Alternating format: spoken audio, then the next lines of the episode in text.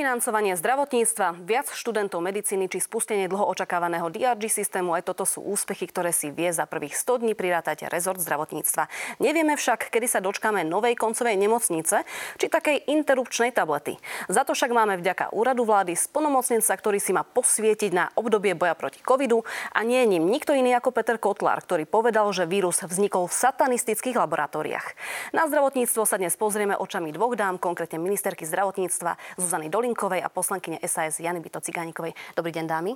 Dobrý deň, ďakujeme Dobrý. za pozvanie. Dobrý deň, ďakujeme za pozvanie. Ten úvod znel tak možno tak rôznorodo, čo sa týka toho zdravotníctva, ale predsa len pán Kotlar sa nejakým spôsobom chce dotýkať aj toho vášho rezortu. Ešte predtým, než sa pozrieme naozaj e, na tie jednotlivé úspechy, ktoré si môže pripísať ministerstvo, e, predsa mi nedá sa vás nespýtať na tú kauzu, ktorá sa teraz tak posledné dni okolo vás točila ohľadom tej fotografie s novorodencom. Ako tomu vôbec prišlo? Pretože naozaj lekári, sestričky hovoria, že bolo to veľmi možno ne, neohľaduplné voči tomu dieťatku, čo sa týka jeho imunity. A možno keby ste sa dostali do takej situácie znova, rovnako by ste robili? Ja by som možno chcela povedať, že už je to až niekedy nad mieru únosné, koľko mediálneho a politického až možno priestoru sa dáva tejto téme, pretože ja som teda pravidelne na návšteve v jednotlivých zdravotníckých zariadeniach e, v rámci Slovenska. Chodím aj s našim e, šéfom hlasu Petrom Pelegrinim na mnohé návštevy a ako iste viete, nieraz sa stalo, že pokiaľ si to epidemiologická situácia vyžadovala, tak sme boli oblečení a mali sme nielen rúška, respirátory, ale naozaj aj tie ochranné plášte, aj čiapky na hlave a pri návšteve teda tohto oddelenia som aj konkrétnej nemocnici bola zdravotníckým personálom nielen upozornená, ale dokonca sami si dopredu dopytujeme, že či netreba náhodou eh, si dať nejaké teda tie ochranné eh, oblečenie, ochranné pomôcky, aby sme mohli vstúpiť na konkrétne oddelenie danej nemocnice. A tu sme boli ubezpečení, že vzhľadom na to, že eh, nejavili sme nejaké známky respiračného ochorenia, vydezinfikovali sme si opakovanie ruky aj po príchode do nemocnice, aj po príchode na oddelenie, že teda ak pôjdeme pozrieť sa aj k tomu dieťatku, tak takéto ochranné prostriedky nepotrebujeme. A preto by som naozaj chcela povedať, že nedošlo aj zdravotnícky personál to opakovane povedal k akémukoľvek eh, pochybeniu, čo sa týka bezpečnosti. A mrzí ma a naozaj je veľmi ľúto, že eh, sa opakovane vyjadrujú alebo teda prezentujú takéto informácie, že som nejakým spôsobom mohla ohroziť eh, nebodaj zdravie alebo život tohto predčasne narodeného dieťatka. Pani Cigániková, vy to teda ako vnímate, lebo ozývali sa práve zdravotníckí pracovníci? No, ja teda to považujem za chybu a myslím si, že určite došlo k ohrozeniu. A to z toho dôvodu, že to, prenos cez oblečenie, cez, cez dotyk a tak ďalej je najčastejším prenosom no, tzv. nozokomiálnych nákaz, teda nákazy, ktoré získate v nemocnici, aj keď ste s nimi neprišli. Z tohto pohľadu si myslím, že bola chyba aj u pani ministerky, že to nekomunikovala s takým spôsobom, že teda sa ospravedlní, povie, že na toto si dávajte pozor, ale nejakým spôsobom len bez slova stiahnuť tú fotku a nereagovať to považujem zo strany pani ministerky za chybu. Na druhej strane ja musím úplne úprimne povedať, poznám tieto veci preto, lebo ako viete, študujem za ošetrovateľku alebo za zdravotnú sestru študujem ošetrovateľstvo a aj mne samej sa stalo, že ma teda poriadne mi dali, keď som niečo nevedela a prišla som, ja neviem, presne s náramkami, s prsteňmi a podobne. A toto je jednoducho na tom personále. A pani ministerka, teraz to vôbec nemyslím v zlom, pani ministerka nemá zdravotnícke vzdelanie, naopak ja, ja hovorím, že to môže byť výhoda na mieste e, ministra, lebo teda nie je zainvolvovaná na žiadnej skupine.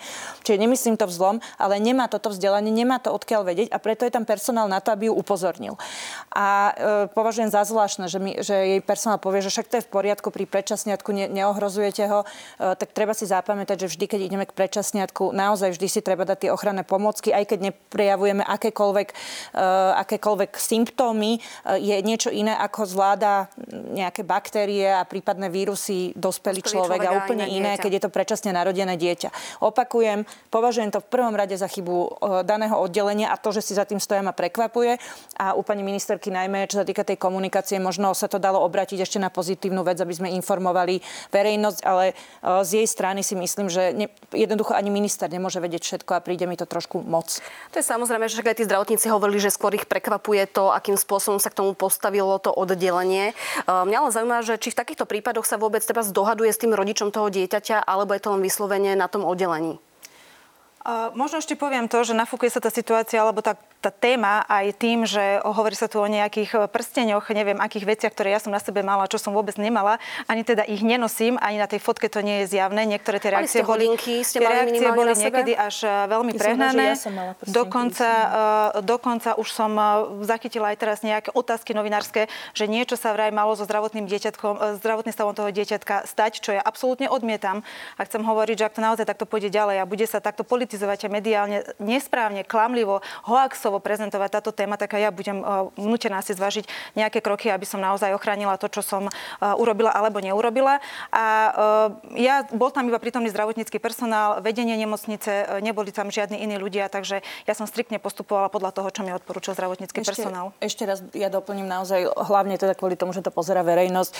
Keď ideme k predčasniatku, naozaj si treba dať tie ochranné prostriedky. Pani ministerka, ak vám hovoria opak, nehovoria vám pravdu.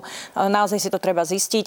A ešte jedna vec, bola by som rada, keby sme sa vyhli vyhražaniu nejakými trestnoprávnymi dôsledkami alebo telefonátom pani, na, do nemocnice pani primárky, ktorá uh-huh. na to upozornila a podobne, Dobre. že vraj takéto bolo z ministerstva. Ako počujete, normálne chyba sa stala, my sme dnes jednu vtipnú urobili, teda kolegovia z opozície, tak e, treba si to normálne priznať a možno, že smerovať to skôr k tomu, aby sme poučili verejnosť, ako sa v takejto situácii treba zachovať. Ja ešte tu musím zareagovať, pretože absolútne nie je pravda, že pani primárke alebo nemocnice, vedeniu nemocnice, detskej fakulte nemocnice v Košice sa niekto vyhražal to bož zo strany ministerstva zdravotníctva. Ja som túto situáciu dala, ob, situáciu dala obratom preveriť, keď som sa len z facebookového statusu o tom dozvedela a aj som poprosila cez médiá pani doktorku, že ak takéto niečo sa stalo, aby sa na mňa obratila, aby sme sa skontaktovali, pretože ja som bola pripravená vyvodiť osobnú zodpovednosť, ak by som vedela, čo je len o jednom zamestnancovi e, zdravotníc, ministerstva zdravotníctva, že by niečo také sa udialo. Takže toto ja odmietam a hovorím zbytočne. Mám pocit, že sa zbytočne naťahuje mediálne aj politicky, aj politizuje táto téma, pretože mnoho vecí okolo toho, ktoré odzneli aj vo viacerých reportážach v médiách, nie je jednoducho pravda. Práve preto sa vás pýtam, aby ste to mohli uviezť na pravú mieru. Máte takto priestor, pôjde to nezostrihanie. Poďme sa ale pozrieť na tú hlavnú našu nosnú tému 100 dní eh, ministerstva zdravotníctva. Ja som v úvode povedala, že niektoré tie milníky tam sú asi najväčší úspech. Predpokladám, že považujete financie, ktoré ste vybojovali pre rezort zdravotníctva. Určite áno, musím povedať, že zdá sa, že 100 dní je dlhá doba, ale z pozície toho, že vláda vznikla 25. oktobra, voľby boli v septembri, naozaj sme nemali veľa času na to, aby sme robili aj tie prvé kroky v programovom vyhlásení vlády, ktoré sme si dali ako krátkodobé priority, pretože v prvom rade bolo potrebné získať dôveru vlády, pripraviť programové vyhlásenie vlády a samozrejme potom schváliť rozpočet. A keďže sme po 3,5 roku naozaj v takom rozklade verejných financií, ako sme boli a potrebovali sme aj konsolidovať verejné zdroje, tak ja som vďačná za to, že do zdravotníctva zdravotníctva naozaj v roku 2024 pôjde takmer o eh, miliardu eh, eur viacej. Áno, bola by som možno, že oveľa radšej, ak by sme to išli zvyšovaním platby za poistenca štátu, aby aj štát za svojich poistencov, čiže deti, e, chorých, starých ľudí platil viac. Lenže vzhľadom na tú konsolidáciu to nebolo e, úplne možné a priechodné a preto sme teda urobili navýšenie e, tých peňazí do zdravotníctva aj zvýšením zdravotného odvodu. Takže myslím si, že toto bol naozaj veľký úspech, že sa nám podarilo a sme aj deklarovali, že to zdravotníctvo je prioritou aj strany hlas, aj vládnej koalície, že pôjde tam viacej peňazí. Na druhej strane treba povedať aj to B, tie peniaze bude treba efektívne využiť. A myslím si, že vzhľadom na to, že našim cieľom okrem teda investícií, odloženia nemocníc, nastavenia teda tých čakacích dôb, ktoré neboli nastavené pri optimalizácii siete nemocníc, budeme musieť podporiť výraznejšie ambulantný sektor, tak v priebehu roka nás ešte sa nevyhneme tomu, že budeme musieť hľadať peniaze aj na dofinancovanie ambulantného sektora. Pani Ciganíková, vy to ako vnímate, že máme tam teda o miliardu viacej, ale bolo to povedané práve to že musia sa efektívne vynaložiť. Nie je to teda cestou navýšenia práve za poistencov štátu? Ako to vnímate? No, viac peňazí v zdravotníctve je určite úspech. Nakoniec nám sa podarilo, aj mne konkrétne sa podarilo v podstate to isté, keď sme zvýšili platbu za poistenca e, štátu a tiež to každoročne e, prinesie do zdravotníctva e, niečo okolo miliardy. Pani ministerka zasa teraz zvýšila odvody teda z ľudí. Od ľudí vybere okolo miliardy. Tak už tu máme 2 miliardy a nech si teda diváci sami odpovedajú, že či to cítia. Toto je problém. Ja keď som navrhovala zvýšenie platby za poistenca štátu. Ak si pamätáte, tak tomu bola dvojička, ktorá hovorila o tom, že budú tzv. kritéria kvality, na ktoré bu- konkrétne, ktoré sa na konci roka, na začiatku roka stanovia a na konci roka musia byť splnené a iba vtedy pôjdu peniaze do sektoru, poisťovniam a tak ďalej, všetkým uh, zúčastnením navyše a inak nie. Takto by to malo fungovať. Samozrejme, bohužiaľ v tejto krajine, kde vládnu populisti, sa to nepre, nepodarilo ani za uh, predošlej vlády a nepodarilo sa to ani teraz pani ministerke. Rada počujem, že, že teda považujete to aj vy za dôležité, no len čo už toho, keď my tam tie peniaze raz jednoducho máme získané a teraz vie sektor, že teraz 11% išlo navyše, tak budú všetci pýtať 11% a nejak inak. A keď náhodou sa pani ministerka rozhodne niekomu dať viac, počuli sme, že nemocnice majú, dať, majú dostať viacej, pretože máme tu infringement z Európskej 16,5 milióna eur na investície do 12 slovenských nemocníc. To je iná vec, ale áno, to, to, je, áno, to je, to, je, to je iné, ale teraz sa budú musieť uh, v podstate, budú sa musieť vysporiadať uh, s dlhom nemocnice, s tým, ak, ak, v akom sú nemocnice stave. Nechcem ísť úplne do detajlov, aby to nebolo príliš technické. Podstata je ale práve to, že my tam nalejeme peniaze bez ohľadu na to, čo pacient pocíti a čo nepocíti. Ja by som do zdravotníctva nedala ani euro bez uh, určenia kritérií kvality a naviazania peňazí na kritéria kvality preto, lebo ako náhle tam nalejete peniaze, akoby zanikne potreba robiť akékoľvek zmeny. Veď e, pozrieme sa na to, keď som, e, keď Saska vyrokovala viac peňazí do zdravotníctva cez poistenca štátu, čo je určite dobrá správa a na tom sme sa zhodli všetci, vrátane pani ministerky v tom čase, aj strany hlas v tom čase, to je určite dobrá správa. Tak v tom istom momente Igor Matovič e, úžasne dotiahol dohodu s lekármi do takého stavu, že im v podstate skoro celú sumu dal na platy, ale ako to pocitil pacient? No čakacie doby sa skrátili odtedy. A, a toto nás čaká aj pri, pri tomto smerovaní. Čiže ja by som toto nepovažovala za úspech, pokiaľ to nepocíti pacient, lebo nie je cieľom naliať tam peniaze, cieľom je zlepšiť zdravotníctvo prospech pacienta. To, to... A ešte dodám len rýchlo druhú vetu, že z toho, čo pani ministerka hovorí o tom, že teda nestihli tie krátkodobé priority z programového vyhlásenia, e, že teda museli sa pripraviť a tak ďalej, mi príde, ako by nevedela, do čoho ide, lebo veď aj keď, e, keď ste kandidovali a tak ste veľmi dobre vedeli, myslím teraz celá, celá partia, e, celá vaša strana, v akom stave je zdravotníctvo a teraz sa vyha- vyhovárať na ten stav, že sme nestihli, mne to evokuje, ako keby ste neboli pripravení a preto teraz nemáte výsledky. Môžete zareagovať a po prípade sa vyjadriť k tomu, že či je v rámci koalícii vôbec možné pripraviť taký zákon, aby to bolo naviazané na tú nejakú efektivitu a na tie jednotlivé výkony napríklad? No, e, my v rámci programového vyhlásenia vlády pripravujeme tzv. projektové riadenie aj jednotlivých tých tým, e, vecí, ktoré sme si dali, či už priority krátkodobé, strednodobé, ale aj dlhodobé. A presne teraz na tom ideme ich spúšťať, pretože, ako ste viete, v decembri bolo potrebné teda aj schváliť to programové vyhlásenie, aj rozpočet. A okrem toho, jeden z prvých zákonov, ktoré e, vláda Slovenskej republiky schválila, nová vláda, bolo aj kvázi ako keby posunutie tej optimalizácie siete nemocníc a museli sme žiaľ na jedno obdobie jedného roka aj posunúť práve tie čakacie doby, pretože rok sa tu neurobil neurobilo uh, nič aj pri optimalizácii siete nemocníc, pretože napriek tomu, že teda bývalá vláda prišla so zákonom, kedy 76 hrdinov schválilo optimalizáciu siete nemocníc, žiaľ, nie všetky nemocnice ešte v oktobri ani v novembri neboli zaradené do tých typov kategórií, do ktorých mali byť. Bol tu ako keby chaos, pretože z tých jednotkových nemocníc začali odchádzať ľudia, personál nevedeli, či sa tam bude poskytovať taká alebo onaká zdravotná starostlivosť, nemali jednoducho to rozhodnutie, o aký typ nemocnice bude. A toto bol jeden z tých prvých vecí, ktoré my sme museli riešiť a žiaľ, áno, muselo sa to prijať aj v skrátenom legislatívnom konaní, aby zákon nadobudol účinnosť od 1.1.2024, aby sme zabránili sme aj možno rušeniu tých pôrodníc, ktoré sa rušiť mali, pretože nebola zabezpečená e, záchranná zdravotná služba, neboli zabezpečené prevozy pacientov medzi jednotlivými nemocnicami. Ak by sa niečo konkrétnej rodičke stalo, nemala garanciu a zrušila by sa pôrodnica v jej okrese, tak, e, alebo v jej meste, tak by nemala garanciu, že sa bezpečne dostane do najbližšej pôrodnice.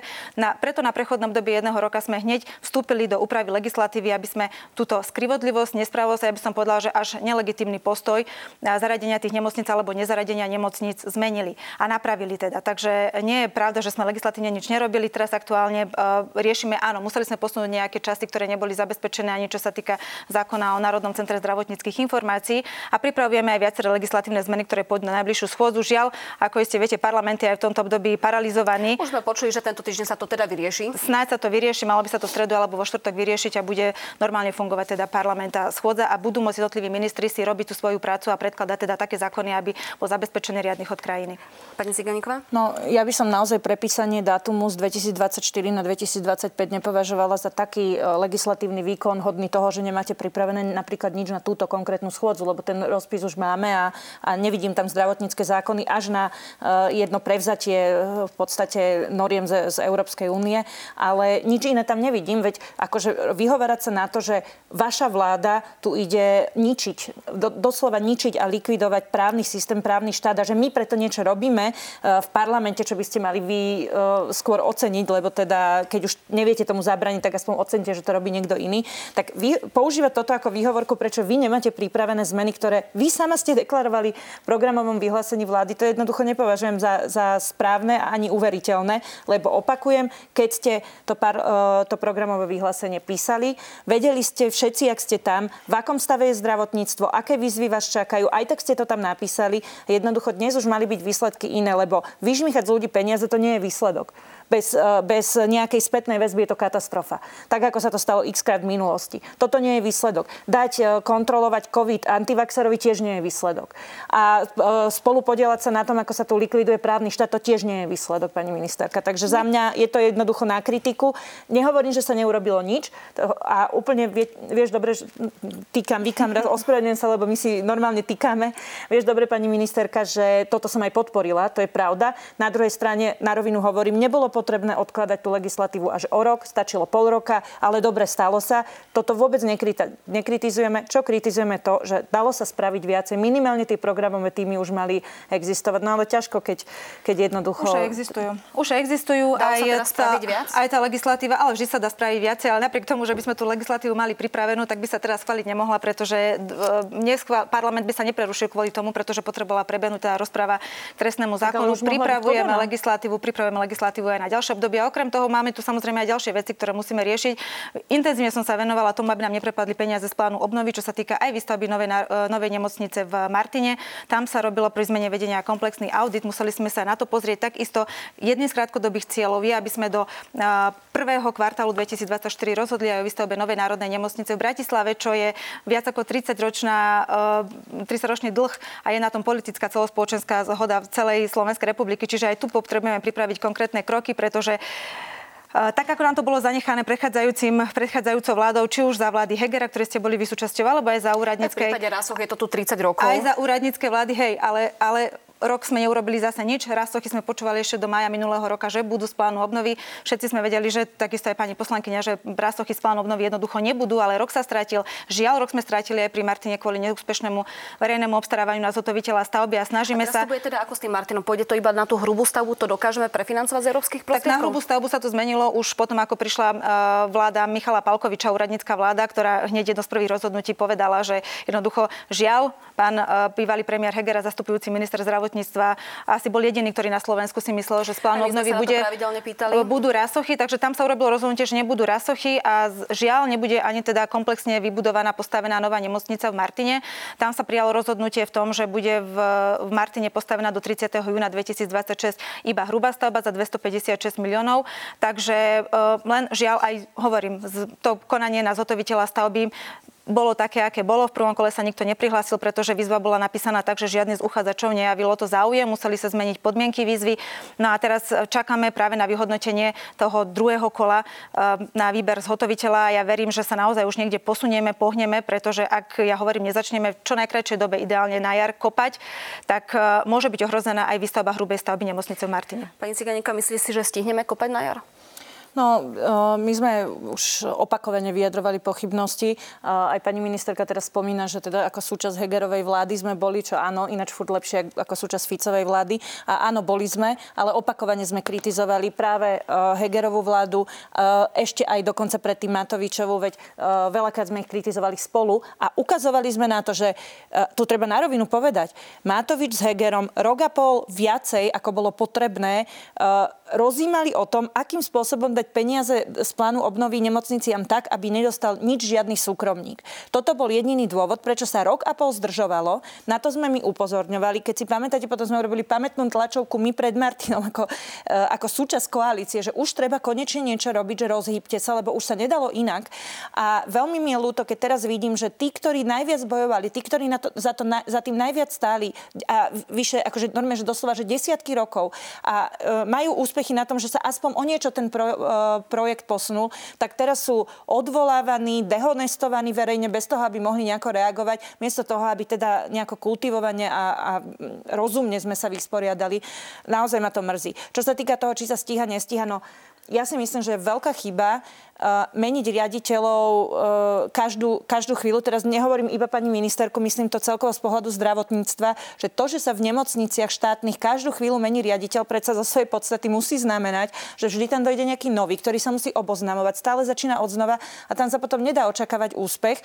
Čiže ja o tom veľmi pochybujem, s čím nechcem teraz spochybniť výmeny ako také, lebo ja rozumiem, že keď za niečo ste zodpovední, dáte si tam ľudí, ktorým dôverujete, to je v poriadku. V podstate je ale pre mňa od odkomunikovať, prečo je tento riaditeľ lepší, ako bol ten minulý, nejakým kultúrnym spôsobom identifikovať rizika a proste posunúť sa ďalej. Ja sa obávam, že toto nebude ten prípad a keď vidím tú komunikáciu smerom k ľuďom, ktorí naozaj uh, desiatky rokov nejako sa podielali na tom, na tom aspoň akom takom posune, tak skôr mi to pripomína, že chcú vytvoriť nejakého, nejaký hon na čarodejnice, na, na ktorých všetko pochyb, všetky pochybenia hodia. A to nepovažujem za správne a opakujem, najväčšiu chybu v tom procese ja vidím v tom zbytočnom roku a pol zdržiavania, čo, čo v podstate je kritika do vlastných radov, ale to bola už vtedy. Čo sa týka práve aj tých rôznych personálnych zmien, tak to kritizuje aj e, pán Smatana. On doslova povedal, že mu je ľúto, že pani Dolinková takto konala, čím sa neodlíšila od svojich predchodcov. E, ako vnímate takéto slova? Zároveň tam samozrejme hovorili aj o tom, že toto ide proti takej tej stabilite, o širokom koncenzu alebo predvydateľnosti, o ktorom práve vaša strana hovorila ešte v čase volieb. No, e, ja možno ešte nadviažem teda na ten Martin. E, poviem, že teda rozhodnutie o výstavbe novej nemocnice bolo prijaté práve ešte za Petra Pellegriniho v decembri 2018 a Áno, žiaľ, e, presne ja som rada, že aj pani poslankyňa povedala, že tie zdržania boli naozaj boli tu, aj čo sa týka Rasoch, ale čo sa týka aj e, Martina. Tam nemôžeme tomu nič vytknúť, že mohli, mohli sme byť už úplne ďalej, napriek tomu, a, alebo hlavne z dôvodu toho, že už od e, leta 2021 sme vedeli, že máme tu peniaze z plánu obnovy, že síce až o rok neskôr sa rozhodlo, ktoré nemocnice sa z plánu obnovy teda budú stavať a ktoré sa stavať nebudú, ale keď už vieme, že vedeli sme prečerpať pôvodne 330, myslím, miliónov na, na výstavbu stavbu Martina, tak prečo sme to vlastne nenastavili tie podmienky tak, ako sa nastaviť mali, aby sme tie peniaze efektívne dokázali využiť. Potom sme teda zistili, že sa nebude stavať e, komplexná nemocnica, bude sa stavať iba nemocnica, teda nemocnica do hrubej stavby. A ja som rozprávala, áno, aj s bývalým pánom riaditeľom, potom ako som sa stala ministerkou zdravotníctva, o mnohých veciach, ktoré bránia možno, že takým krokom, ako by sme potrebovali aj vo výstavbe tejto novej nemocnice. A ja odmietam to, že nový pán riaditeľ, ktorý má moju plnú dôveru, čo sa týka nemocnice Martin, by nejako zdržoval alebo sa pol roka oboznamoval s procesmi, ktoré tam fungujú, pretože on naozaj za to obdobie jedného mesiaca, kedy tam je identifikoval veľké množstvo uh, problémov, uh, urobil si tam audit na viacerých pozíciách a ja som rada za všetky informácie, ktoré máme, pretože zbytočne si budeme klamať z očí voči jeden druhému a nepovieme si uh, pravdu tak, ako je. A z toho dôvodu sme aj minulý týždeň urobili tú tlačovú konferenciu nie preto, že chceme povedať, že tá nemocnica nebude, nestíhame a potrebujeme tie peniaze odložiť niekam inám, ale aby sme poukázali na to, že potrebujeme tú činnosť a efektivitu aktivitu možno projektového týmu aj e, našliapnúť, e, urýchliť. A ja verím, že pán riaditeľ bude s tým projektovým týmom rozprávať. Nikto tu nehovorí o tom, že sa ide niekto e, hneď meniť, vy, vy, neviem, vyvodzovať nejaká zodpovednosť alebo čo, ale proste potrebujeme si povedať, naliať čistého vína, ako sa hovorí, a povedať si, ako sa veci majú, aby sme všetci urobili všetko preto, aby do toho 36.2026 tá nemocnica, alebo respektíve hrubá stavba tej nemocnice tam stála a aby tak, ako mi aj pani uh, hlavná riaditeľka alebo teda riaditeľka projektového týmu pani Antošová povedala, keď som uvádzala nového riaditeľa do funkcie, že na jar, respektíve v marci 2024 dokážeme kopať, máme územné rozhodnutie. V tom čase sme ešte nevedeli, že nebude zjav, ešte do konca januára vybratý zhotoviteľ stavby, čo mňa naozaj veľmi mrzí, pretože tam som tiež bola ubezpečená, že do konca januára budeme vedieť, kto bude zhotoviteľ stavby a že do 31. marca má byť podpísaná zmluva s týmto zhotoviteľom. Uh, úprimne uh, čakáme na to, že naozaj 15. februára dopadne dobre to konanie, čo sa týka pozemkov, že nemocnice, e, pozemky pod nemocnicou budú prevedené do vlastníctva nemocnice a že tie kroky sa e, urýchlia, že sa to, všetko, naš, že sa to všetko naštartuje. Pani Ciganíková, chceli ste zareagovať? Ja len v rýchlosti budem reagovať. Tam máme zhodu aj na tom, že sa urobili chyby a v podstate podľa mňa aj aké chyby sa urobili, aj to, že ich treba identifikovať. Ale pokiaľ ten záujem je naozaj úprimný, posunúť tie veci, pani ministerka, tak ja te chcem poprosiť, aby možno tá komunikácia bola najprv interná, až potom na tlačovke, lebo dozvedieť sa po naozaj e, rokoch úprimnej práce, ja nepoznám veľa ľudí v zdravotnice tak nasadených, ako bolo nasadených ľudí okolo Martina, ktorým tak záležalo na tom projekte a stále tam veľa z nich samozrejme je. E, a, a teraz akože, aby oni sa dozvedeli na tlačovej besede, politickej tlačovej besede, že oni sú nejakými čiernymi ovcami. Hovoríš, pani ministerka, že nikto neoznačoval, že budú nejaké výmeny, ale označoval tvoj nový pán riaditeľ, ktorého si ani nevysvetlila, prečo je vlastne lepší ako ten starý. A ten starý si medzičasom ukradol už súkromník a asi tak strašne zlý je, že už si ho, e, že už si ho teda osvojil, e, osvojil súkromný sektor. A toto je chyba štátneho riadenia, že my si tu dávame, a opakujem ešte raz, aby, aby naozaj som nebola teraz že populistická, kebyže som na mieste pani ministerky, e, ja, ja sa ani netvárim, ani Saska nikdy nehovorila o tom, že všade musia byť neviem aké výberové konania, lebo raz, keď ste za niečo zodpovední, je normálne a pochopiteľné, že si tam dáte ľudí, ktorých poznáte, ktorým dôverujete. Ro, konala by som rovnako. Čo kritizujeme, čo kritizujem je to, že verejnosť sa nedozvie, prečo je tento človek lepší ako ten predtým. Že ľudia, ktorí naozaj, na rozdiel od mnohých politikov, tu desiatky rokov sa snažia z posledného niečo v tom zdravotníctve dokázať a bojujú za nejaké projekty, tak jednoducho sú označovaní na verejných tlačovkách ako čierne ovce bez toho, aby predtým to bolo komunikované, alebo aby sa mohli vyjadriť. Ja to považujem za, za ľudský nefér. A pôjdeme ďalej. Dobre, ja ale potom uh, by som chcela vyzvať, alebo poprosiť, aby tá komunikácia aj z druhej strany bola taká istá, tak ako je zo strany, áno, tak ako je zo strany vedenia nemocnice, aby bola zo strany projektovej týmu. A ja chápem na jednej strane, že pani Adošovu chrániš, pretože je to vlastne členka vašej rady SAS pre záchranu zdravotníctva. Je to prirodzené, ale takisto aj ja budem chcieť, aby všetci členovia projektového týmu, ktorí možno má 40 členov, ktorí mohol byť oveľa efektívnejší, pretože máme tu výstavbu aj inej nemocnice, ktorá sa bude stavať z plánu obnovy. Má tam možno, že štvrtinu toho projektového, týmu, takisto sú oveľa efektívni, veľmi teda efektívni. Čiže aby sme tú činnosť, ja len chcem, a to, to bolo cieľom celej tej tlačovej konferencie, aby sa naozaj z toho Martina nestali rasochy 2, aby sme e, si povedali, kde je problém a aby sme sa naštartovali a naozaj tá nemocnica, respektíve hrubá stavba stála. Dobre, ešte posledná veta musím, sa veľmi sa ospravedlňujem, ale uh, ty si teraz, pani ministerka, opäť neferové označila Martinu Antošovú. Považujem to naozaj za nekorektné. Opäť si to urobila, urobila si to na tlačovke, urobil to tvoj riaditeľ v statuse. Ja som náschválne povedala nikoho meno. Ty ako sledovaná osoba, zodpovedná za sektor, ktorá by mala ísť príkladom, tu chodíš a robíš tu čiernu, čierneho ovce z jedného človeka. Áno, pani Antošová bola členka e, týmu, ktorú nám radí. Mimochodom, v týme, ktorý nám radí, bol aj tvoj terajší štátny tajomník Michal Štovko a kedykoľvek sa s ním rada poradím. Mnohokrát predtým som sa radila aj s tebou, keď si bola v sektore. Považujem to za veľmi kruté od teba, že takýmto spôsobom očierňuješ ľudí. Martina Antošová tam bola preto, lebo dávala relevantné námietky k tomu, čo sa deje a prečo sa zdržuje proces a bála sa toho, že Martin nebude postavený. Veď spoločne sme boli na tých výboroch, spoločne sme jej pritakávali, dávali za pravdu a chválili ju. Čo sa zmenilo, že ju teraz verejne osočuješ bez toho, aby tu mohlo byť? Bez ohľadu na to, ona nie je členom Sasky, ale Pani bez ohľadu na to, toto sa nerobí.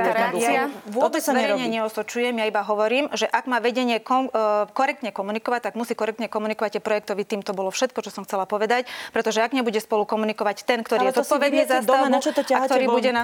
No tak možno, že je problém aj tam v tom projektovom týme, preto hovorím, že tú komunikáciu treba zefektívniť a to bolo tak cieľom celej tlačovej konferencie, vy... aby sme povedali, kde sú problémy. Dobre, tak urobíte, urobíš tlačovku a niekomu sa vy toto na hlavu. No výborne. Fakt, to sme úžasné. vôbec neurobili. No, odmietam, tak, urobili. a odmietam, že sme takéto niečo komunikovali. Pán riaditeľ bude s celým projektovým týmom sedieť a budú hľadať také riešenia, aby sme to posunuli vopred. Ja by som veľmi ocenila, keby tá komunikácia a, a, a tá politika zdravotnícka bola iná ako za krajčího. A zatiaľ, prepač mi, Zuzka, nie je. Jednoducho nie, lebo presne toto robili aj oni. A či sú to vaši alebo naši, myslela som, že máme spoločný cieľ zlepšiť to zdravotníctvo. Áno, a takto to teraz ale nevyzerá. Presne tak máme. Dámy, teraz si dáme na chvíľočku vydýchnuť, pretože ideme do krátkej prestávky, ale diváci určite zostanete s nami, pretože budeme sa ďalej rozprávať o zdravotníctve.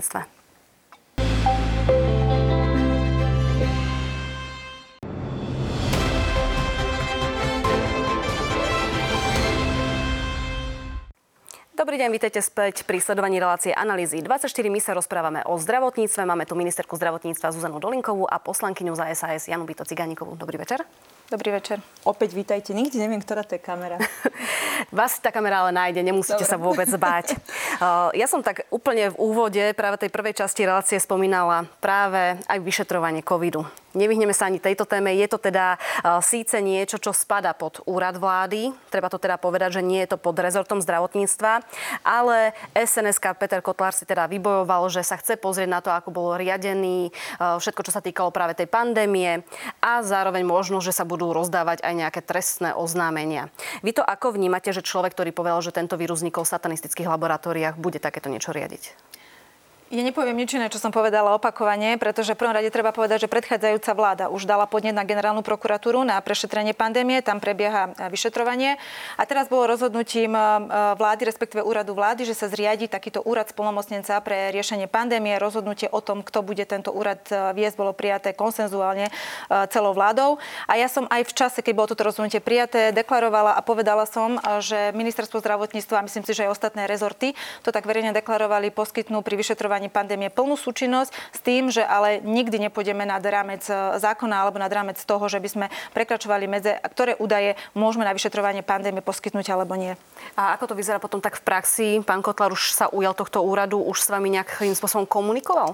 So mnou konkrétne nekomunikoval, komunikuje so mnou iba nejaké konkrétne veci ešte predtým, ako bol spolomocnenec e, vlády, čo sa týka on ako poslanec, ja keď som bola e, v Národnej rade buď na hodine otázok, alebo sme sa stretli, ale viem, že mal nejakú komunikáciu už národným centrom zdravotníckých informácií, ale do akej hĺbky uh, si vyžiadal, aké údaje, tak toto vám neviem komunikovať. To by sme sa museli obriať priamo na riaditeľa Národného centra zdravotníckých informácií. Pani Ciganíková, vy to ako vnímate, že pán Kotlár má teda prešetrovať práve COVID? On sám bol proti aj vakcinácii? No, ja cítim sprostredkovanú trápnosť trochu, lebo ja viem určite, že aj pani ministerke toto je trápne, ale je to nejaká politická dohoda. Aj tak ja byť na tej vláde, tak určite aspoň minimálne odídem na vecko ako pán Drucker, hej, že teda nie som tam radšej. Ale... To nebol, neodišiel na vecko. Alebo to ani nebol, no tak určite lepšie riešenie, ak byť tam a súhlasiť s tým, lebo akože to, toto je, že zlý vtip a je to hrozné niečo, že, že jeden, jeden z antivaxerov, jeden z ľudí, ktorý vlastne uh, aktívne volal potom, aby bolo v podstate čo najviac najviac obetí pre jeho neznalosť. To, že on je nejaký ortoped, či čo je, to neznamená, že on sa vyzná vo vakcínach a v, a v tom, ako sa šíria vírusy a podobne. To v žiadnom prípade neznamená toto. Ľudia majú milnú predstavu o tom, to takto nefunguje. No, tak urobiť z takéhoto človeka, akože človeka, čo bude prešetrovať, čím nechcem spochybniť, prešetrovať treba. My sami sme kritizovali a opakovane, veď nakoniec krajči preto, aj preto pre, prišiel o ministerku, e, o ministerskú stoličku e, ako minister zdravotníctva a vtedy aj e, Matovič o premiérskú stoličku kvôli Sputniku. napríklad. Áno, áno, to, to bolo preto, lebo my sme teda volali po nejakej, nejakej odbornosti a aby sa nerobili zbytočné kroky, ktoré sa veľakrát robili. A na druhej strane treba povedať, že no tak áno, tak robili sa, ja neviem, lotéria a, a podobné nápady a to plošné očkovanie do nekonečná, teda plošné test, testovanie, prepačte, do nekonečná, kde sme tých ľudí na jednu kopu, my sme to už verejne kritizovali, veď preto sme nakoniec boli Matovičovým nepriateľom číslo jedna, lebo sme verejne pomenovali, že toto už je problém. E, toto treba pomenovať, toto treba robiť, ale na druhej strane aj tí ľudia teda robili v rámci ich schopností asi najviac, čo vedeli, aj keď teda to nebolo úplne v súlade s e, odporúčaním odbornej obce. A to isté teraz vlastne robí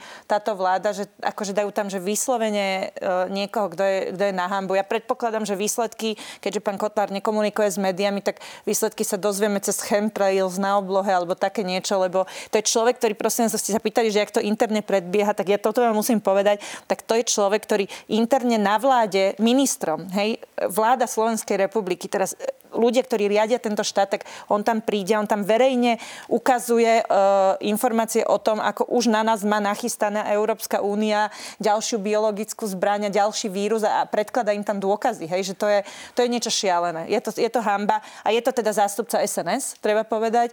SNS v tejto vláde robí viac hamby asi, ako by, ako by oni sami chceli a určite viac, ako by chcela pani ministerka. No ale teda majú, čo chceli, vstúpili tam. Hlas konkrétne mala im inú možnosť, rozhodol sa pre Fica a pre, pre Danka. No tak tu je výsledok. Pani ministerka, hovoríte, že bolo to teda politické rozhodnutie, politická nominácia teda strany SNS. Napriek tomu mohli ste aspoň do toho niečo povedať, že aby to bol niekto iný? Nemám k tomu čo viacej povedať. Takto bol predložený návrh na vláde. Bolo to odôvodnené. Neviem, z akých informácií má pani poslankyňa e, informácie o tom, ako prebiehalo rokovanie vlády tam, kde bol schválený. Kde bol schválený, ja sa k tomu nebudem vyjadrovať, ale teda bolo to prijatné, hovorím, konsenzuálne.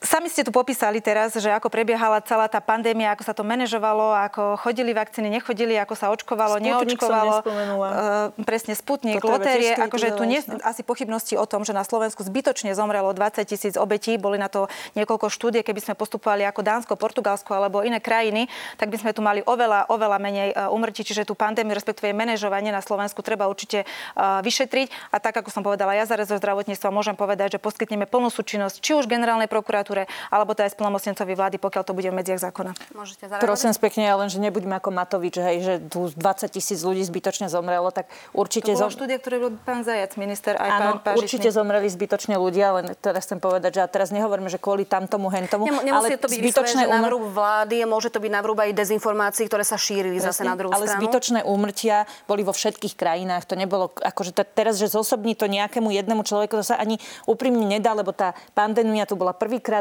aj aj, aj to je ľudsky pochopiteľné. Hej, snažíte sa robiť to najlepšie možné v rámci tých svojich možností, v rámci tých informácií, ktoré máte v danom, áno, v danom čase. Tie, tie, tie sa, a ten vírus sa v čase menil, pochybenia tam boli. My sme v tom čase ich úplne jasne kritizovali. My sme navrhovali prvý covidový semafor, my sme dali prvý tých odborníkov za jeden stôl, prichádzali sme s kritikou tých opatrení, veď to je, to je presne to, prečo Matovič Sulika poslal kopať hroby a podobne.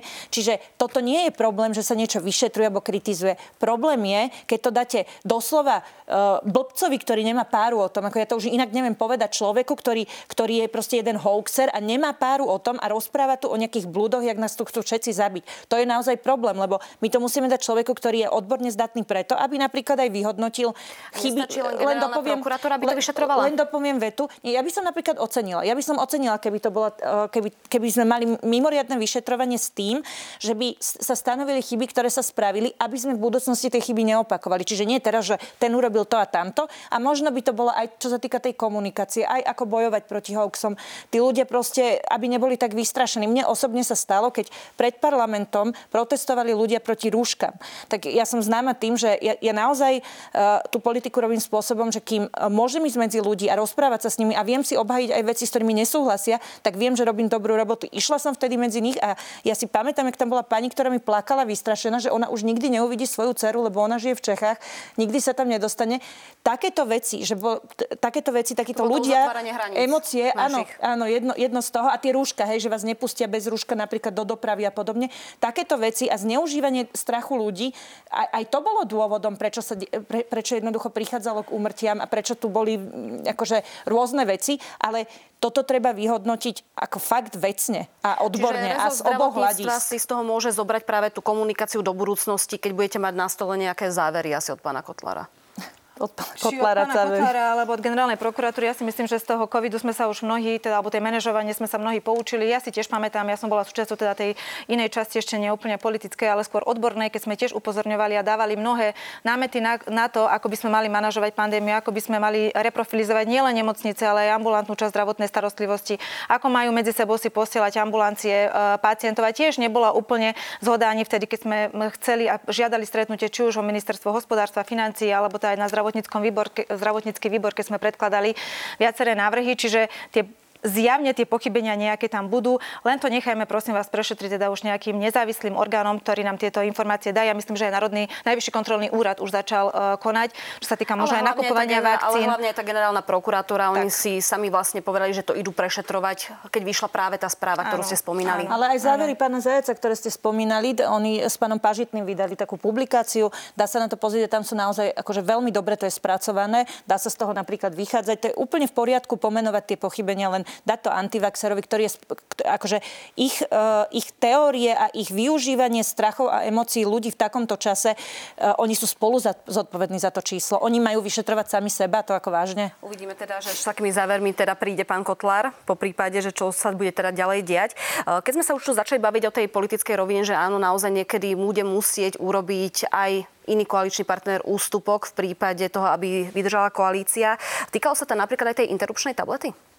Nie, tam sme sa do takejto debaty ešte ani vôbec nedostali. Tá vyhláška, respektíve návrh, áno, leží na stole ministerstva zdravotníctva. Bol to jeden z prvých papierov, alebo nechcem povedať, že nevyriešených vecí, ktoré elegantne môj predchodca odložil a počkal, pokiaľ príde nová vláda, aby sa tým zaoberala. A ja musím povedať, že ja už e, čakám teda na stretnutie, ktoré sa ešte potrebujem urobiť s e, ginekologmi a ginekologickou pôrodnickou spoločnosťou, aby sme si vydiskutovali nejaké e, veci ohľadom tohto. A za mňa určite akože podpísať vyhlášku a medicínskym spôsobom ukončiť umožniť. tehotenstvo alebo umožniť ukončiť tehotenstvo v prípade, ak je to odôvodnené, tak je to oveľa bezpečnejšie a je to predovšetkým aj, eh, aj pre tú pacientku predovšetkým bezpečnejšie, ale aj pre ten celý zdravotný systém je to aj nákladovo efektívnejšie a ne, nevidím dôvod, prečo by sme sa v modernej spoločnosti a pri modernej medicíne mali tomuto brániť. Čiže nestane sa, že napríklad strana SNS, ktorá sa pasuje za taký konzervatívnejší hlas v rámci koalície, eh, by mohla povedať, nie, nechceme takéto niečo presadiť. Neviem, čo sa môže stať alebo nemôže. Ja určite budem o tom rozprávať e, aj na úrovni predtým, ako to urobím, samozrejme aj na úrovni s, e, s našim predsedom strany hlas. Predpokladám, že to pôjde e, na koaličnú radu, aby sme sa o tom porozprávali a aby sa šéfovia stran o tom porozprávali. Ale za mňa sú všetky argumenty preto, aby, sa, aby tá vyhláška vstúpila do platnosti. Môžete zareagovať, nech sa páči. No, ja poviem úprimne ľudsky, že mne sa aj preto veľmi ťažko nejak veľmi kriticky vystupuje k pani ministerke, lebo jedno je, je to človek zo sektora, ktorý už predtým, aj keď ako právnička, ale robila v zdravotníctve zastupovala lekárov dlhé roky, čiže má kontakt so sektorom ako takým a vie urobiť zmeny, keď chce. Na druhej strane ešte je to žena, ktorá možno, ja dúfam, dokáže pochopiť, že nemáme byť ako e, niekde, ja neviem, v akom storočí, že my si dobrovoľne ženy posielame pod nôž a pod anestézu a spôsobujeme nielen im budúce problémy, ale im budúcim deťom, napríklad skoršie potraty alebo e, vrastenú maternicu a podobné veci sú o tom akože ja o tom ich štúdiu mám túto tému veľmi podrobne naštudovanú. Bola to jedna z mojich prvých iniciatív, s ktorými som prišla aj za pani ministerkou, samozrejme predtým za jej predchodcom, predtým za jej predchodcom, robila som k tomu výbory. Ja som si teraz povedala, že nechám to na pani ministerke, budem dúfať. Uh, úprimne hovorím, nechcem tomu politicky uškodiť. Nechcem teraz vychádzať ja s iniciatívami, robiť tlačovky, lebo rozumiem tomu, že keď to budem robiť, tak ťažšie to prejde. Tak nechávam to v rukách uh, teba, pani ministerka, ale naozaj úprimne dúfam, že keďže si uh, žena, ktorá aj sa vyzná v odborných veciach, tak ja naozaj dúfam, že ťa tí klerikanci neprevalcujú a budem ti v tomto veľmi držať palce. A máte nejaký taký vnútorný deadline, kedy by ste to chceli dostať na tú koaličnú radu? O, ja si myslím, že e, môžeme sa o tom začať už rozprávať teraz, len stále sú nejaké také e, ad hoc operatívne veci, ale ja už som slúbila, že aj keď som bola na návšteve, um, neviem, dva týždne dozadu to bolo v Ružinovskej nemocnici, tiež zo okolností na ginekologicko-pôrodnickom oddelení, že aj tam s, pán, s pánom profesorom ešte si k tomu dáme stretnutie a porozprávame sa, aby sme si vydiskutovali možno nejaké veci, ktoré on mi chcel tomu povedať. Ja mám nejaké otázky. Takže uh, Myslím si, že to bude v krátkej dobe. Ja len dodám za nás, keď, keď by, a, a možno to uľahčiť trochu mm. vašu dohodu alebo nejakú takú ko, koaličnú spoluprácu. My nežiadame, a, a, a teda akože aj verejnosť, my sme k tomu, ako vieš, dobre robili aj prieskumy, ani verejnosť nežiada teraz, aby, a veľakrát si to ľudia myslia, že aby teraz ženy mohli tabletku si dať doma a nejako v kľude každú chvíľu mm. a mhm. podobne. Nie. Jediné, čo žiadame je, že tak ako doteraz sa robia interrupcie, tá žena ide do zdravotníckého zariadenia, je pod dohľadom lekára. Jediný rozdiel je, že nemusí ísť ísť pod anestézu, nemusí ísť pod ten uh, skalpel, respektíve to nie je skalpel, ale nechcem to, nechcem to tu rozoberať, lebo nie je to príjemné. Áno, šetrnejšou metodou, ale stále môže zostať všetko tak, ako je v zdravotníckom zariadení pod dohľadom lekára. Nič iné nežiadame, len to, aby naše ženy jednoducho zbytočne, aby sme neriskovali ich životy, aby sa naši odborníci, naši ginekologovia nemohli 20 rokov prebiť cez, cez toto je viera, to není odbornosť. Cez, cez niečo takéto, to je jednoducho neuveriteľné. Tak ja dúfam, že pani ministerka aspoň v tomto naozaj sa dokáže postaviť za ženy a budeme v tom držať palce. Ešte raz hovorím. A tam treba naozaj povedať to, že nie je to také, že samovolne užijete, vyberiete si tabletku z lekárne, ale vždy je to pod dohľadom lekára v zdravotníckom zariadení. Možno ja mám nejakú otázku k tým lehotám, ako dlho musí ešte žena zostať v zdravotníckom zariadení po užití tabletky. Dáva sa to dvojfázovo, čiže je tam aj nejaké medzi obdobie predtým, ako užite prvú dávku a potom druhú dávku toho lieku. Takže tam sú možno možno, že moje iba také, skôr možno, že ako aj ženské e, otázky, ako aj odborné, ale pokiaľ na to dostanem e, vysvetlenia, vysvetlíme si to, tak ja si myslím, že touto cestou e, pôjdeme tak, ako je vyhláška napísaná. Čo zaujíma, keď sa bavíme o vyhláškach, tak určite ambulancie zaujíma, kedy bude vyhláška o úhradách, pretože už sa ide rokovať práve aj s poisťovňami a stále teda čakajú. Presne pred týmto, pred tým, ako som išla sem do relácie, sme mali gremiálnu poradu, kde bola schválená táto vyhláška, ide do medzirezortného pripomienkového konania rokovania, takže si myslím, že to bude každú chvíľu. Čiže čo sa týka tých rokovaní, neočakávate, že sa zopakuje situácia ako každý rok. Toto naozaj máme ten problém práve s poisťovňami. Teraz zajtra, ak sa nemýlim, tak bude rokovanie aj nemocníc práve s poisťovňami. Tie tiež čakajú teda? Vzhľadom na to, že aký ten rozpočet je, úplne neočakávam, že všetci budú spokojní. Samozrejme, tak ako je to prerozdelenie medzi nemocnicami a ambulantným sektorom a možno medzi všeobecnými a špecializovanými ambulanciami, ambulanciami nastavené. Ale preto som aj povedala už v úvode naše, tejto vašej relácie, že bude sa musieť dofinancovať určite ten sektor aj preto, aby do platnosti mohol vstúpiť nový katalóg výkonov, ktorý by sme pilotne uh, chceli spustiť možno od polovice roka pre niektoré vybrané špecializácie. Takže je to pripravené, len potrebujeme to uh, spustiť zreálne do praxe a na to bude treba oveľa viacej teda zase peňazí. A ja mám prísľub uh, aj teda zo strany vlády, aj premiéra, že pokiaľ bude treba do zdravotníctva ešte dofinancovať, aby sme zabezpečili tú dostupnú zdravotnú starostlivosť, aby sme nešli do nejakých štrajkov, tak ako to bolo predtým z dôvodu nekomunikácie pri nemocničných lekárov aj teraz s ambulanciami tak tie peniaze do systému nájdeme. Tak ja verím, že budeme ešte aj na tejto úrovni rokovať o dofinancovaní sektora. Pani, pani Ciganíková, vy to ako vnímate? Sú teda ambulancia, ten ambulantný sektor dostatočná priorita podľa vás pre rezort zdravotníctva, keď sa pozrieme napríklad aj na tých prvých 100 dní? No, tak zatiaľ v podstate ja som ne, nebadala prvých 100 dní nejaké výrazné kroky. Ak teda odmyslíme si ten rozpočet, tak skôr negatívne. My sme to aj kritizovali. A e, teda, čo sa týka ambulantného sektoru, nie. Ne, nevidím to momentálne ako prioritu, ale verím tomu, že e, pre pani ministerku to priorita bude, lebo ona zastupovala práve ambulantný sektor dlhé roky. E, má tam kontakty, veľmi dobre vie, e, v akej sú ambulantní lekári situácii a myslím si, že e, ako keď sa na niečo môžem spolahnúť, tak určite na to, že pani ministerka bude na túto časť zdravotníctva mysleť. Čo vidím ako problém je to, že určite nebude, nebude lebo si hovorila pani ministerka, že neočakáva, že všetci budú spokojní. My sme ešte raz opakujem, Saska dala, alebo, alebo zariadila legislatívne, aby išlo o miliardu viac do zdravotníctva z, zo štátneho rozpočtu. Pani ministerka zariadila, aby z, z odvodov ľudí išlo o približne ďalšiu miliardu, aby sa nám to rátalo, nie je to presne, ale aby sa nám to dobre rátalo. No a, a teraz akože my máme v rukách, že, že výsledok je čo.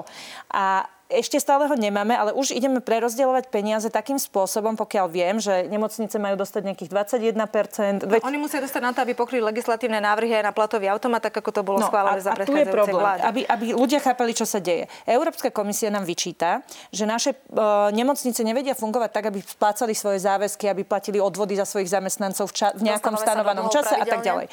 Toto nám vyčíta Európska uh, únia a, a teda ide nám dávať kvôli tomu infringement, preložte si to ako nejakú naozaj pokutu, tre, e, teda akože nejaké konanie, nejaké konanie áno, kvôli tomu.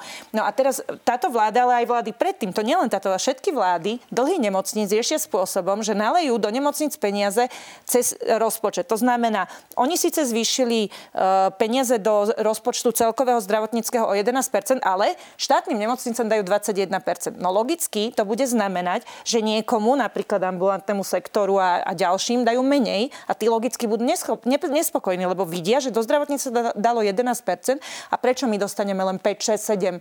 A, to, a môže to viesť k tomu, že ambulantný sektor alebo jeho čas nepodpíše zmluvy. Aby som to na ich mieste, e, kebyže som zdravotník, takisto spochybňovala, lebo prečo ja nemám, preč, prečo to majú zase dostať tie nemocnice, ktoré nás dostávajú do dlhu. Čiže ešte raz, tu riešenie, aj keď je to dobre myslené a robí to každý a je to takto najľahšie, zobrať peniaze ľuďom a hodiť to do, tej, do toho deravého súda, tak môže sa to javiť ako riešenie, ale riešenie tu je jednoznačne buď zmeniť vlastníka, to znamená, že nebude to štátne nemocnice, ale budú to, ja neviem, vúckarské, súkromné uh, univerzity v zahraničí, alebo aspoň urobiš, a, urobiť akciové spoločnosti, lebo v momente, ako máte akciovú spoločnosť zo štátnej nemocnice, tak už musí to účtovníctvo ukazovať. Už sa tam napríklad zmeny v riaditeľov nemôžu robiť len tak, ale musí to schváľovať to válne zhromaždenie a tak ďalej. To je jednoducho akci- útvary, ktoré sú akciovými spoločnosťami a ústavy, prepačte, ktorí sú akciovými spoločnosťami, majú lepšie ekonomické výsledky. Čiže tu treba ísť naozaj do systémových riešení. Len tam naliať peniaze spôsobí len ďalšie problémy. Ale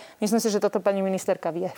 A treba povedať, že aj peniaze, ktoré my máme z rozpočtu slúbené, teda aj či už na odloženie sociálnej poisťovne, alebo takisto, treba povedať, že niektoré nemocnice už máme a nie je to žiadne tajomstvo v exekúcii, majú právoplatné vykonateľné exekučné tituly, kde exekutor kedykoľvek môže siahnuť na tie, na tie príjmy zo zdravotných poisťovní, respektíve úhrady zo zdravotných poisťovní, preto aj tu úzke spolupráci nielen s ministerstvom financií, ale aj so spravodlivosťou dohliadame a robíme všetko preto, aby aj keď sa uvoľnia peniaze na odloženie týchto nemocníc, mali sme pripravené balík systémových opatrení, aby sa, nechcem povedať, že už nezadlžovali ďalej, ale aby to zadlžovanie sa eliminovalo. A jedno z tých krokov alebo tých opatrení, ktoré pani poslankyňa navrhovala, aj o tých diskutujeme, ale v prvom rade máme aj v programovom, teda v pláne obnovy, aj v programovom vyhlásení vlády zadefinované centrálne riadenie a centrálne nakupovanie nemocníc. Máme tam e, personálny audit nemocníc, máme tam rôzne iné opatrenia, ktoré potrebujeme e, nejakým spôsobom dostať do praxe, pretože mne opakovane bolo povedané aj zo strany ministra financí, peniaze vieme samozrejme nás, nechceme, aby tie nemocnice nemocnice eh, boli exekvované, aby sa peniaze dávali eh,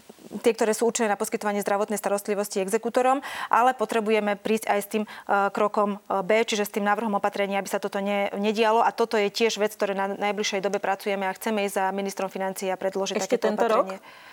Určite v najbližších no a teraz, a teraz prichádza k tomu problému, že, a ty to dobre vieš, že ty keď dáš najprv peniaze, schváliš ich, povieš im peniaze máte, vybavené, mm. už ste safe, už mm. nemusíte nič mm. meniť a potom prídete, že a toto zmente, oni nemajú dôvod, lebo už peniaze majú, Čiže už majú zariadené. tam bol ten, Čiže tá podmienka. preto ja hovorím, a, a toto je dôležité, vždy tie peniaze treba spájať s nejakými konkrétnymi cieľmi. Považujem za vážnu chybu uh, dávať peniaze, a to je jedno, Bude, či za minulej teda vlády alebo tejto vlády, len bez, bez nejakých Určite, áno, preto som povedala, že predtým, ako pôjdu peniaze aj na odloženie a zaplatenie tých exekučných dlhov, ktoré teraz máme, tak musíme nájsť aj ten balík opatrení, ktoré urobíme preto, aby sa tak nestávalo. Je to podmienka na zaplatenie tých peňazí.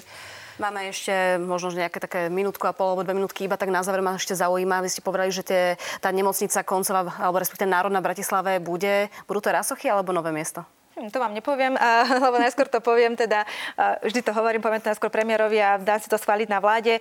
Fakt je taký, že boríme sa s viacerými projektami, ktoré sme tam našli. Nie je to iba jeden projekt, ako, ako, sa, áno, ako sa hovorí, že je to iba jedna firma, o ktorej audit alebo výsledky nejakého takého analýzy alebo prieskumu sa opierame. Problém je samozrejme aj prebranie projektovej dokumentácie na Rasochách. Tam boli nekonečné problémy za predchádzajúcej vlády. Ale bude sa tá nemocnica to... stavať, alebo urobíte zmluvu napríklad so súkromníkom? Vôbec by som do takejto, do takejto debaty nešla. V Bratislave bude stať nová národná štátna univerzitná nemocnica a tá lokalita, kde to bude, ako to bude rozmiestnené, tak na to si ešte chvíľku prosím počkajme. Vy máte nejaké indície? Uh, ja neviem, či mám indície, respektíve mám, ale zase nechcem veci pokaziť, hej, čiže nebudem hovoriť niečo, čo môže na konci zdravotnicu uh, ublížiť, aby som bola za hviezdu, ale poviem náš názor. Uh, my určite podporíme akékoľvek rozumné riešenie. Uh, toto pani ministerka veľmi dobre vie, robili sme to aj v minulosti. Za nás by to bolo určite uh, v súlade s odporúčaním, ktoré vyšli teraz z auditu a teda uh, čo najmenej budov a buď teda by to bolo za nás Ružinou alebo možno Vajnory, ak by sa, ale tam to, s tými pozemkami pozemkami je trochu komplikované. V každom prípade neboli by to rásochy, lebo ignorovať realitu borov je úplne, úplne choré a zbytočné. Čiže určite by to neboli uh, rásochy na tom mieste, kde sú teraz, pretože hneď vedľa máme nemocnicu a skôr by sme obslúžili druhú časť mesta, ak to bude možné. Ale opakujem, toto je náš názor, uvidíme, čím uvidíme, príde že či váš názor sa bude nakoniec zhodovať práve s názorom rezortu zdravotníctva. Dámy, ďakujem veľmi pekne, že ste prijali pozvanie k nám do relácie. Ďakujem veľmi pekne za pozvanie, pekný deň prajeme ešte. Ďakujeme za pozvanie. Ďakujeme aj vám, diváci, že ste nás sledovali. Zajtra sa už na vás teší kolegyňa Janka Kresanko-Dybáková.